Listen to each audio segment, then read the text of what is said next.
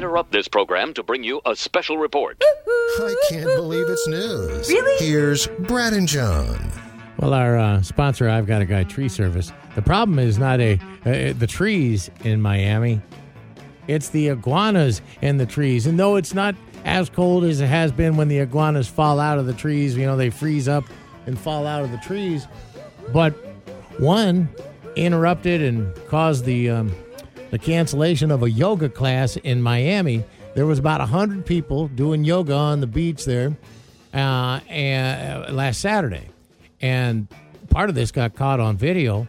But a an iguana fell out of a tree and hit this dude in the head, and you think, okay, how bad could that hurt?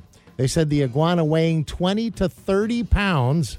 Well, they weigh that much. said- They, they said it was that big. They said weighing 20 between 20 and 30 pounds was on a branch roughly 25 feet from the ground. So you imagine something You think it 30, break the branch at 20 to 30 pounds. 30 pounds from 25 feet up. There's a giant iguana. They said the king of the park. I've seen it chase squirrels. Well, this guy was doing, he was, after about 45 minutes of um, yoga, he was laying flat on his back with like a mask over his face. And this iguana fell down and hit him right in the head. They said he his eye was uh, swollen shut. He was bleeding from his nose and lip. In fact, they were videotaping. There's a little audio of it. You can hear the thud of this iguana hitting this dude's head because they videotaped the, the, the yoga classes. From there, we'll simply roll up. Lift your hips and just hold for one, two, Everybody freaks out and the thing takes off running. Weird. Okay. Getting hit in the face by an iguana. Okay. Those, those, what are they eating to get them to 20 to 30 pounds? They must be finding some good stuff there. If you want to steal a van, you got you got a lot of options, a lot of different places you, you can go to steal a van. This is not one that I would want to try. A dead man's body was located after a funeral home van was stolen in Rockford, Illinois.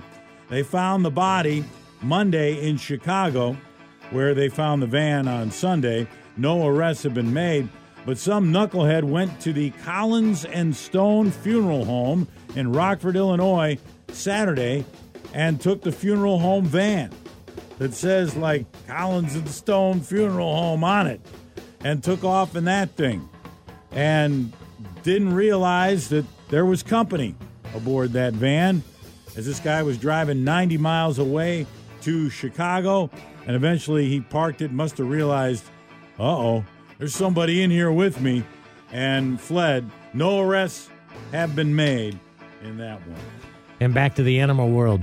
To wrap up, I can't believe it's news. And we go to Coon Rapids, Minnesota, where a turkey has, they say, literally taken over our lives, terrorizing a mobile home community. This is Reggie the turkey. And Reggie was pardoned by a group called the Freebird Society or something. And and they said, well, he can be a resident here at the at the mobile home park. And when he was little, or when they first brought him there, everybody thought, well, that's cool. He kind of got a neighborhood mascot or something.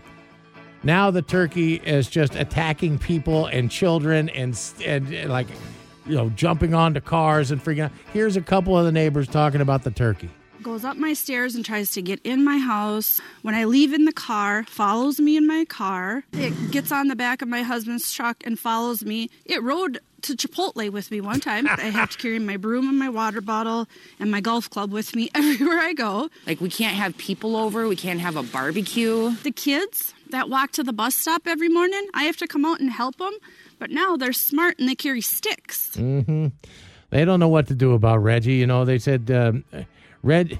I don't know why they call him Reggie a girl, but her she's a female turkey, and she's lonely and she feels bad. Why can't we relocate this bird somewhere before it hurts somebody or somebody hurts it? What do you mean it rode to Chipotle with you? Was it having the veggie burrito? How did it get to Chipotle with you?